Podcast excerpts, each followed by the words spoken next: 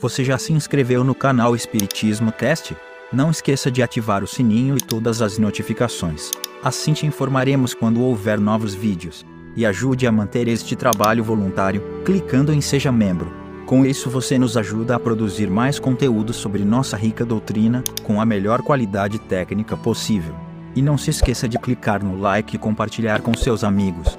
Gratidão pela sua presença.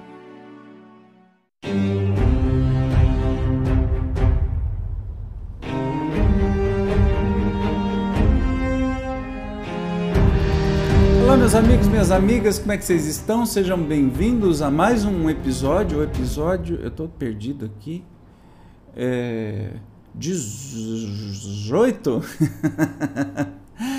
Onde estudamos o que é o Espiritismo, uma obra fundamental escrita pelo próprio Kardec para tirar as dúvidas aí que a rapaziada tinha na época do que se tratava o Espiritismo, mas não nos dispensa de estudar e estudar as outras obras fundamentais. Caso você tenha interesse e ainda não faça isso, aqui no canal ou no podcast tem um estudo completo de todas as obras. Na verdade, não está completo ainda porque eu estou fazendo. Um dia vai estar. Tá. Enfim. Mas você pode acompanhar ah, nas playlists disponíveis, tá bem? Hoje nós vamos falar, nós estamos aí no segundo diálogo diálogo com o cético. Lembra, o primeiro foi com o crítico, depois agora está sendo com o cético, depois vai ser com o padre, é, onde as pessoas colocam argumentos e o Kardec rebate esses argumentos, refuta ou explica. Vamos então, sem demora, para a nossa, o nosso texto de hoje. Eu estou quase para espirrar, mas vamos ver se eu consigo segurar. Então, o, o cético diz: uma coisa que eu desejava saber, meu amigo, olha que tratamento maravilhoso, é o ponto de partida das ideias espíritas modernas. Serão elas filhas de uma revelação espontânea dos espíritos ou resultado de uma crença prévia na existência deles? Compreendeis a importância de minha pergunta, porque, neste último caso, é admissível que a imaginação possa nisso ter desempenhado o seu papel. Ou seja, de onde vêm essas ideias, né? É uma revelação espontânea, os espíritos vieram e deram essa revelação, ou é uma crença? Porque pode ter a tal alucinação, mas a gente já viu isso antes. Vamos ver a resposta do Kardec. Como dissestes, essa questão tem importância, no ponto de vista em que vos achais, ainda que seja difícil acreditar-se, supondo essas ideias nascidas de uma crença antecipada, que a imaginação pudesse produzir todos os resultados materiais observados, de fato, se o Espiritismo fosse fundado no pensamento preconcebido da existência dos espíritos, poder-se-ia, com alguma aparência de razão, duvidar da sua veracidade, porque, se o princípio fosse uma quimera, as consequências dele emanadas também o seriam, mas as coisas não se passaram assim. Notai, em primeiro lugar, que essa marcha seria totalmente ilógica. Os espíritos são a causa, e não o efeito. Quando se vê um efeito, pode-se procurar-lhe a causa, mas não é natural imaginar-se uma causa antes de lhe ter visto os efeitos. Não era, pois, possível conceber o pensamento da existência dos espíritos se os efeitos não tivessem mostrado que, que achassem explicação provável na existência de seres invisíveis. Pois bem, não foi mesmo deste modo que nasceu tal pensamento, isto é, não foi ele uma hipótese imaginada com o fim de explicar certos fenômenos. A primeira suposição feita foi a de uma causa material, Assim, longe de que os espíritos fossem uma ideia preconcebida, partiu-se, para chegar a eles, do ponto de vista materialista, não se podendo, porém, por este meio explicar tudo. Somente a observação conduziu à causa espiritual. Então, é, na verdade, não vem. O Espiritismo é uma doutrina totalmente nova. Ela não vem com ideias preconcebidas de lado nenhum. Então, ela foi feita, né? O que aconteceu? Teve as mesas girantes, as batidas, os efeitos físicos. Foi se procurar a causa disso. Né? Então não vem com ideia preconcebida, ele partiu exatamente de um materialismo, porque se estava analisando o que acontecia no mundo material. E aí é que os espíritos se revelaram, tá? Falo das ideias espíritas modernas, pois sabemos que essa crença é tão velha quanto o mundo Eis a marcha das coisas. Fenômenos espontâneos se produziram, tais como ruídos estranhos, pancadas, movimentos de objetos, etc., sem causa ostensiva conhecida, realizando-se sob a influência de certas pessoas. Nada, até aí, autorizava a buscar-se-lhes a causa fora da ação de um fluido magnético ou outro qualquer, de propriedade ainda desconhecida. Não se tardou, porém, a reconhecer nesses ruídos e movimentos um caráter intencional e inteligente, do que se concluiu, como já disse, que, se todo efeito tem uma causa, todo efeito inteligente tem uma causa inteligente. Esta inteligência não podia estar no objeto, porque a matéria não é inteligente. Seria o reflexo da pessoa ou das pessoas presentes. Assim se julgou no começo, como já igualmente vou disse. Só a experiência podia pronunciar-se, e ela demonstrou por provas irrecusáveis, em muitas circunstâncias, a completa independência da inteligência que se manifesta, ela não pertencia, pois, nem ao objeto nem à pessoa. Quem era então? Ela própria respondeu, declarando pertencer aos seres incorpóreos chamados espíritos. A ideia dos espíritos não persistia, nem mesmo lhe foi consecutiva, em uma palavra. Não nasceu do cérebro de ninguém, mas nos foi dada pelos espíritos mesmos, e tudo o que soubemos depois, a seu respeito, foi-nos por eles ensinado. O Zezinho não consegue falar preexistia. Um dia ele aprende.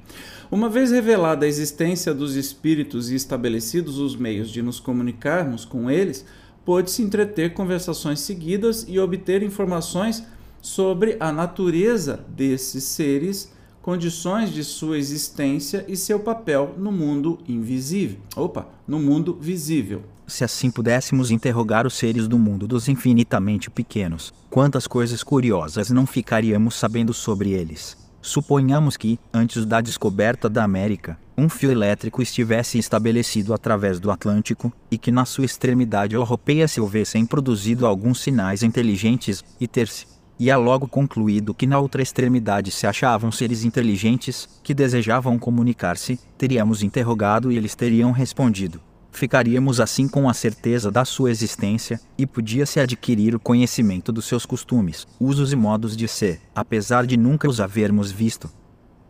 Foi o que se deu nas relações com o mundo invisível, as manifestações materiais foram sinais e meios de aviso que nos conduziram a comunicações mais regulares e mais seguidas. E, coisa notável à medida que meios de mais fácil comunicação se acham ao nosso dispor, os espíritos abandonam os primitivos, insuficientes e incômodos, qual mudo que, recuperando a palavra, renuncia à linguagem dos sinais. Quem eram os habitantes desse mundo?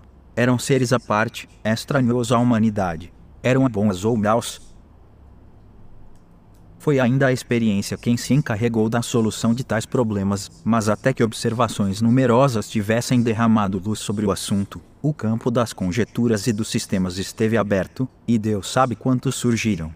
Uns creram ser os espíritos superiores em tudo, outros, neles só viram demônios, era só por suas palavras e atos que podiam julgá-los. Suponhamos que dentre os desconhecidos habitantes transatlânticos, de que acabamos de falar, uns tenham dito muito boas coisas, ao passo que outros se faziam notar pelo cinismo da linguagem, ter-se-á logo concluído que entre eles havia bons e maus. Foi o que aconteceu com os espíritos, foi assim que se reconheceu entre eles todos os graus de bondade e malvadez, de saber e ignorância, uma vez bem informados acerca dos efeitos e das boas qualidades que entre eles se encontram, cabe à nossa prudência distinguir o que é bom do que é mal, o verdadeiro do falso, em suas relações conosco, absolutamente como é, procedemos a respeito dos homens. A observação não nos esclareceu somente sobre as qualidades morais dos espíritos, mas também sobre a sua natureza e sobre o que podemos chamar estado fisiológico.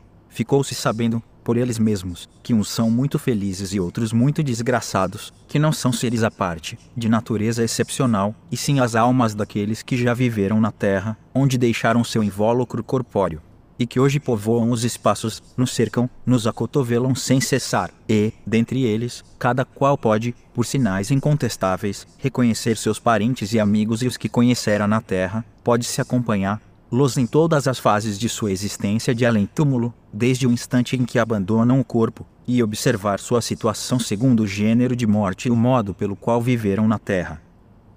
Enfim, soube-se que eles não são entes abstratos, imateriais, no sentido absoluto da palavra, possuem um invólucro, a que chamamos perispírito, espécie de corpo fluídico, vaporoso, diáfano, invisível no estado normal, que, em certos casos e por uma espécie de condensação ou de disposição molecular, pode tornar-se momentaneamente visível e mesmo tangível, e, desde então, ficou explicado o fenômeno das aparições e do contato. Enquanto dura o corpo, esse invólucro é um laço que o prende ao espírito, quando, porém, o corpo morre, a alma ou o espírito, que é a mesma coisa, abandonam, sem, contudo, deixar o primeiro envoltório do mesmo modo como despimos as peças exteriores da nossa roupa, para só conservarmos as interiores, assim como o fruto despojado do invólucro cortical conserva ainda o perisperma. É esse invólucro semimaterial do espírito que lhe serve de meio para a produção de diferentes fenômenos, pelos quais ele se nos manifesta. Tal é, em poucas palavras, cavalheiro, a história do Espiritismo. Bem vedes, e reconhecereis ainda melhor quando tiverdes estudado a fundo, que tudo nele é um resultado da observação e não de um sistema preconcebido. E não é maravilhoso? Ele pega e resume o Espiritismo tudo assim em duas páginas. ah, Kardec, danado de bom. É, eu gostei da referência que ele fez, né? E, e é tão claro assim o que ele fala que eu não tem nem jeito de parar o negócio, porque senão eu vou cortar a ideia maravilhosa que ele tem. Não tem nada para explicar, ele é muito didático, afinal de contas Kardec é professor, né, discípulo de Pestalozzi e tudo mais. É, mas eu adorei a referência que ele fala assim: olha, antes de descobrir a América, por exemplo, se houvesse um dispositivo submarino, o que, o que, que eles conheciam na época só como é, meio de comunicação? Telégrafo. Então ele diz: se existisse um fio entre, né, passando aí o oceano inteiro entre a Europa e as Américas, e houvessem telégrafos dos dois lados e aí perguntavam, perguntavam lá na, na, na, Europa coisas e estes daqui do outro lado das Américas respondessem, mesmo que eles não, não tivessem visto, se houvesse resposta era porque tinha um ser inteligente. E aí, com essas respostas, você já ia distinguindo que tinha ser mais inteligente, menos inteligente, que tinha ser bom, tinha ser ruim. É exatamente isso que aconteceu no Espiritismo. Exatamente isso. É, e à medida que as coisas foram evoluindo, os espíritos foram deixando de lado os meios mais rústicos e mais difíceis de obterem comunicações, como por exemplo, nas mesas girantes que originou tudo isso, que despertou a curiosidade do Kardec, eram batidas, um para sim, dois para não, um para A, dois para B, três para C, quatro para D e assim por diante. Então, imagina para escrever uma frase, a dificuldade. Você ia ouvir lá, você falar a palavra R. Imagina o tempo que, que vai até chegar tanto batida que corresponderia a R. E aí foi esses meios foram sendo substituídos pela escrita direta e depois pela cestinha. Aí perceberam que não precisava da cestinha, era só o médium. E aí perceberam que o médium podia escrever. E aí pronto. Se inventou uma comunicação, se estabeleceu uma comunicação entre os dois universos, né? as duas dimensões, é, mais possível e mais rápida. E assim o Espiritismo foi construído. E aí ele deu de sobra aí uma inspiração, uma explicação sobre o perispírito, o corpo espiritual. Que eu não vou dar essa explicação, não vou falar sobre isso, porque a gente tem aqui no canal, além dele falar muito sobre isso, sobre o perispírito, no livro dos espíritos, no livro dos médios, nós temos aqui também um estudo chamado perispírito. Se você quiser, estude aí que você vai aprender mais sobre o seu corpo espiritual. Tá bem? E hoje nós chegamos ao fim de mais um episódio. No próximo nós vamos falar sobre os meios de comunicação. Como você vê, as coisas ficam mais interessantes a cada momento. E lembrando que continuamos aqui neste diálogo com o cético. Você não vai perder, né? Eu te espero. Tchau, até lá.